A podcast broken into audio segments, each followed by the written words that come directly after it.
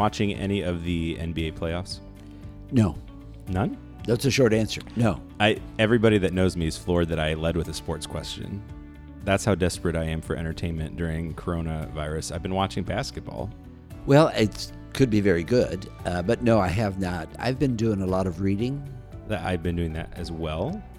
Um, well, the reason I asked you, I was gonna. Have you seen any of the footage from the playoffs where they have like the the virtual screens around the whole court, and then people are watching from home, but their webcams. I did see one of those. Yes. So I think we should do that for church, where the we could fill in the gaps in the church with the people that are watching at home. But they not just photographs of them, but actual. No, like it's their actual like they're sitting at home and you can see especially kids when they are, get on TV when the camera shows them they react in a great way and you can see them mouthing So I'm on so TV." really so to tell the truth, you're really not watching basketball. No. You're watching the technology of it. and the truth is and maybe somebody that is a basketball like a real basketball fan can help me out here I only really care about the last 5 minutes of the fourth quarter the fir- the rest of the game to me is pointless actually I think they should just play for 5 minutes and that's the most exciting part You know, I, I used that as an analogy for Holy Week a couple of years ago.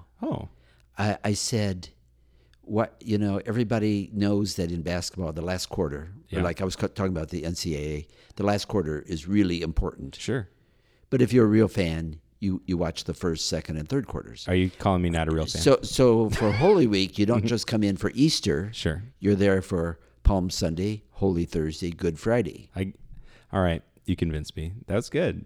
Is that good? Let's just end right there. No, let's let's talk about uh, what's happening at the church right now. Well, we just wrapped up our summer mini retreats last week. So if you missed any of those, or maybe you missed all of them, they're still up at twenty three 23.church. Uh, six different, uh, se- uh, what's the word I want? Retreats. Six different retreats, each one three parts, and each part is about five to eight minutes long, except for oh, no. Except for Okay, so my videos went a little long. It was such a nice day. I was just outside. Well, the the people out there need to know this that you you gave me uh, a little bit of criticism in our uh, podcast a week or two ago about a long homily. I, I did. And then it was right after that that you did your retreat, and we had said they would be five to eight minutes. We did. long, and your very first one, you walked into the office that morning, So I wa- Monday morning. So the the video came out at 7 a.m. Monday morning. I got in about 8:45, and there was already a post-it note on my office that had 10 minutes 55 seconds written on it. And that's all it said. And I knew immediately Father Herb was calling me out for the length of my video. But this was this was on the heels of I sent you an article in one of the dioceses here in America. The bishop has told the priests uh, homilies should not be any longer than five minutes during Be- because of COVID, because you don't want to keep people housed in a building longer than necessary. Sure. So I, so I forwarded this email to Father Herb, and I said, "Great wisdom over here." I said, "Longer than five minutes, you get put in the penalty box." Well, actually, what he did was he threatened to take their, their faculty away, which is the permission to be allowed to preach. Even though you are ordained, Yeah. you still have to have faculties in any diocese, and preaching is one of the faculties. Well, I'm glad that you have the faculty. to But but the the other thing though is then you threatened just like at the uh, Academy Awards to to start playing music. You know when somebody's thank you when they go too long, thank you uh, note goes too long, we'll they- just they uh, play them out. We'll play them out. so this is really what we talk about when we're not doing anything. life folks. life is tough around here. Okay, so so the retreats. The uh, are still around. They're still available, and they are good if you have ten minutes and fifty-five seconds at a at a clip. Please, yes. Uh, all different themes. You can find those over at 23.church. Now, n- we don't want to focus just on what we did in the past, but we are moving forward this fall. You know, as a team, we've been meeting to talk about how do we still operate a large parish, a an active parish, uh, an engaged parish, uh, and still like dive deeper into our faith this year and still grow as community. And we've been talking a lot about that as a pastoral team. And that's where our new faith formation program, 23 Home, was born. And uh, just a itty bitty baby, just so cute. It, it, it's really, really exciting because it has several components. It's not just um, homeschool. There's a lot of materials, activities, play, pray, uh, learning, all different levels. provided for the for the households every week. In addition, there are some larger gatherings, and there's some outreach pros, uh, possibilities. Uh, it's it's kind of a complete package where it's going to take work and it's going to take some commitment on the families. Yeah. And that's what I wrote in this coming Sunday's bulletin. The pastor's note is about what I call, no, I'm sorry, I, am already working for uh, September 13th. I'm talking about it. So ahead. I'm talking about good routine. Well, and I- I think for the majority of families, and I would put my family into this category, sometimes just the busyness of life gets in the way, and it's not it's not a desire to spend time to spiritually grow as a family. It's just you don't know how to fit that in. You mean not a lack of desire? Correct. Is that not what I said? I don't know what you said. Okay. Well, you, you I'm going to just talk for 10 minutes and 55 seconds. Okay, we're going to go on now. Okay. But I, I didn't finish. Oh, I'm uh, sorry. I, I thought I thought that was it? finished. Well, what I was trying to say was this is the opportunity, I think, to say at the beginning of the fall, we want to make this a priority. We're going to carve out, you know, this day and time to make it happen. And then the, as a church, we're going to give you the resources to be able to do that as a family, um, as a household, to really grow. And, you know, we're using the tagline that holiness starts at home. It's this whole image of domestic church that our larger parish community will be stronger when our homes are stronger spiritually. Uh, and since we can't be together like we normally would this year, we see this as a great way to capitalize on what we need to do to continue to grow. So you can sign up for 23 Home over at 23.church. We like the number 23 around here. By the way, you're listening to the 23, 23 podcast. podcast. So anyway, okay, that was it. How I'm many done. minutes left of our 23 minutes? About 10 minutes and 55 seconds. Okay. Just the, the length of your mini homily. Okay. Uh, this week is very challenging. The 23rd Sunday Ordinary Time, Cycle A. Yep. Before we read Matthew, I want to read a little bit of Ezekiel because it sets the tone. First reading. Often the first reading and the gospel have a, a common theme. So Ezekiel has the role of a prophet. So the Lord speaks to the prophet and says, You, son of man. Now, son of man there without capital letters is not the same as when they refer to Jesus as son of man with capital letters. Which that would be confusing for those of you that aren't looking at the passage. Exactly. You, son of man, I have appointed watchmen for the house of Israel. So, in other words, saying to you as a to, to Ezekiel as a as a prophet, I've given you a job. When you hear me say anything, you shall warn them for me. If I tell the wicked, quote, O wicked one, you shall surely die, close quote, and you do not speak out to dissuade the wicked from his ways, the wicked shall die for his guilt but I will hold you responsible for his death. But if you warn the wicked, trying to turn him away from his way, and he refuses to turn his way, he shall die for his guilt, but you shall save yourself. In other words, it's very challenging for the prophet to be told, okay, you've got to do your job because you are now going to be held accountable for the behavior of the person uh, in your in your care. If you do not speak out, shame on you. If you do speak out, but they do not listen, shame on them. Okay. And I hear that not just as a prophet, but I hear that as a pastor.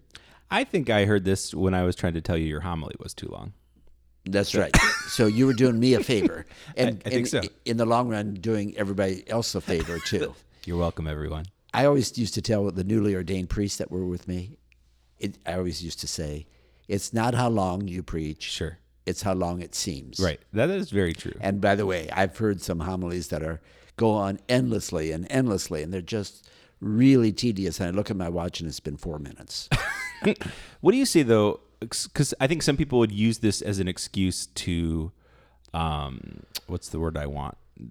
To give. Let's go back to what you said earlier when you were joking. You know, give mini homilies or to, to be preachy to people uh, and judgmental towards people because they think that they're doing them a favor by Yeah.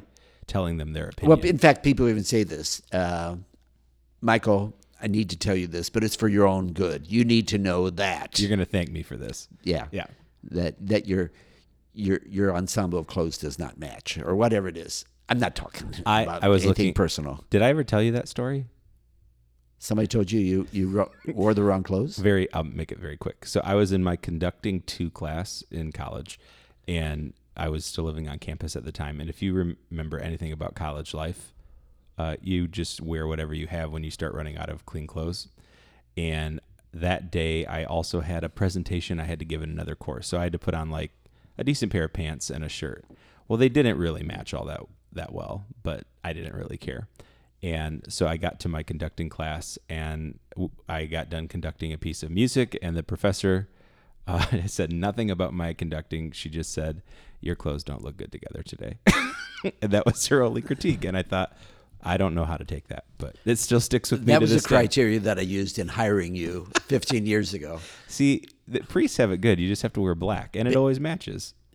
Not all blacks are the same. Well, th- that is true. You, Some may be uh, more faded than others. Well, even if a, a suit coat and trousers, if they're not actually the same suit, oh, sure. they different shades of black, or I, you know, you, if you look at it in the light, you can tell. But then we cover everything up with vestments. But let's go to the gospel. So, keeping that in mind, what Ezekiel said, would you like to read the gospel from Matthew chapter 18? And we were just in what 16 last week, so we're we're close by. Yeah, we're moving ahead. We're moving ahead. That's good. We don't want to be moving backwards. Chapter 18, verses 15 to 20 from Matthew. Jesus said to his disciples, If your brother sins against you, go and tell him his fault between you and him alone. If he listens to you, you have won over your brother. If he does not listen, take one or two others along with you, so that every fact may be established on the testimony of two or three witnesses. If he refuses to listen to them, tell the church. If he refuses to listen even to the church, then treat him as you would a Gentile or a tax collector. Amen, I say to you, whatever you bind on earth shall be bound in heaven, and whatever you loose on earth shall be loosed in heaven. Again, amen, I say to you, if two of you agree on earth about anything for which they are to pray, it shall be granted to them by my heavenly Father. For where two or three are gathered together in my name, there I am in the midst of them. Okay, two real quick thoughts, just observations. The very first one is whatever you bind on earth shall be bound in heaven, whatever you loose on earth shall be loosed in heaven. Yeah. Does that sound like a deja vu? We just heard this. We heard this two weeks ago, specifically in the transfi- tra- not transfiguration, but in the uh, what's called the profession of faith or the confession of faith by Peter. You are the Christ, the Son of the living God. And then uh, you, then Jesus said, "You are rocking on on this rock I'll build my church." Uh, and then goes on to say, "Whatever you bind on earth shall be bound in heaven; whatever you loose on earth shall be loosed in heaven." We talked about that two weeks ago. They can go back and listen to that uh, as we discussed that then. But I think it's important to point out I don't nothing is really done by mistake in the way that Jesus decided to speak things or in the way that the gospel writer decided to record them. Correct. So, it's obviously an important point that's trying to It's- be yeah, driven. the doubling up is definitely uh, like highlighting. They didn't have highlighters in those days, so they they would say it again. But it it's also uh, broader, so it's no longer just about Peter or the leadership people. It's about the church itself. The second thing I want to uh, say as an observation is it goes from the corrective part, if your brother sins against you, to the bottom part, which is very um, positive, wherever you gather together in prayer. And in fact, it's almost a definition of the church. For where two or three are gathered together in my name, there am I in the midst of them. And we hear people say that all the time. You know, when there's only a couple people for mass, somebody will say, "Yeah, wh- wherever two or three are gathered." Yeah. You know, Yeah. So so we really have this whole first part is a reflection of what Ezekiel was saying is we are accountable not just to God but re- accountable to each other, responsible to each other, mm-hmm. responsible for each other. I I love the fact that it's not an individualistic faith. It's not just like I don't care how well you do as long as I get to heaven. It says no, It doesn't work well. we're in this together. Yeah.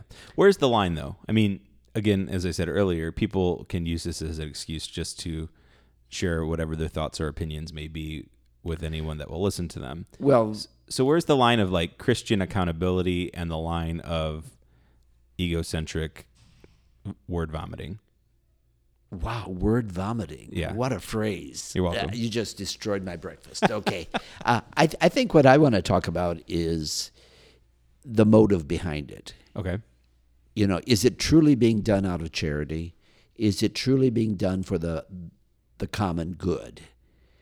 You know, if I need to correct you, am I correcting you or am I just getting something off my chest? Sure. Am I many people have the the notion what I call the hit and run. Hit and run. So I tell you how lousy you are and then I'm not around to help pick up the pieces I because I. I have gone elsewhere. You know, did this uh, conducting professors say, you know, not just about your clothing, but did he or she say anything about uh, how how you conducted a piece? That day, I don't think so. But I ended up passing the class. So overall, yes. Yeah. But it wasn't on But the. you obviously also learned a lesson. yeah. Wash your clothes. Yeah. Um, no, I think that's great. Yeah, what's the motivation? I, I think the sensitivity I feel, and in some ways, this is what Father Jeff was alluding to in his homily last weekend. Was you know we hide behind the mask of our phones and our computer screens, and it's no longer me trying to have a face-to-face conversation with somebody. It's it's the world just wanting to tell people what's on their mind, hidden behind a screen, with no um, acknowledgement that there are people and feelings on the other end of it you know so I, I think it's only been magnified i would love to hear you know you always talk about you're going to write your book about what happens yeah. The, later the rest of the story. the rest of the story approach. i would love to to see how jesus would guide us in the digital age you know instead of our our spoken accountability to one one another uh, i feel like jesus would just say put down your phones you're on a phone timeout you're in the penalty box and go do something with your family you know um, because I, I think it's only magnified in the in the way that we communicate these days for better or for worse it's I there's no question that we have not caught up with the technology. There's new technology and it comes fast. So even if we've caught out caught up with how to use it, yeah we have not caught up with uh, why we should use it the way we use it. Bishop Barron, who's very present on social media, present, did I say president? He's very present on social media, talks a lot about he whenever he's responding to a comment because he'll he they post lots of things about different topics of faith, and of course, there's always negative comments about anything that you post. Um, but he always, whenever he's responding to somebody, he always starts with the word friend, and he says that he does that for himself to remind himself, I'm talking to another person, not just a a picture. That that is a good. You ask how we can keep from just hitting people over the head and saying I'm I'm involved in fraternal correction. Part of it is that we also realize not just the feelings of the other person, but we also realize the the the value of that person in my life. Yeah. I I cannot afford to go through life um, leaving bodies in my wake.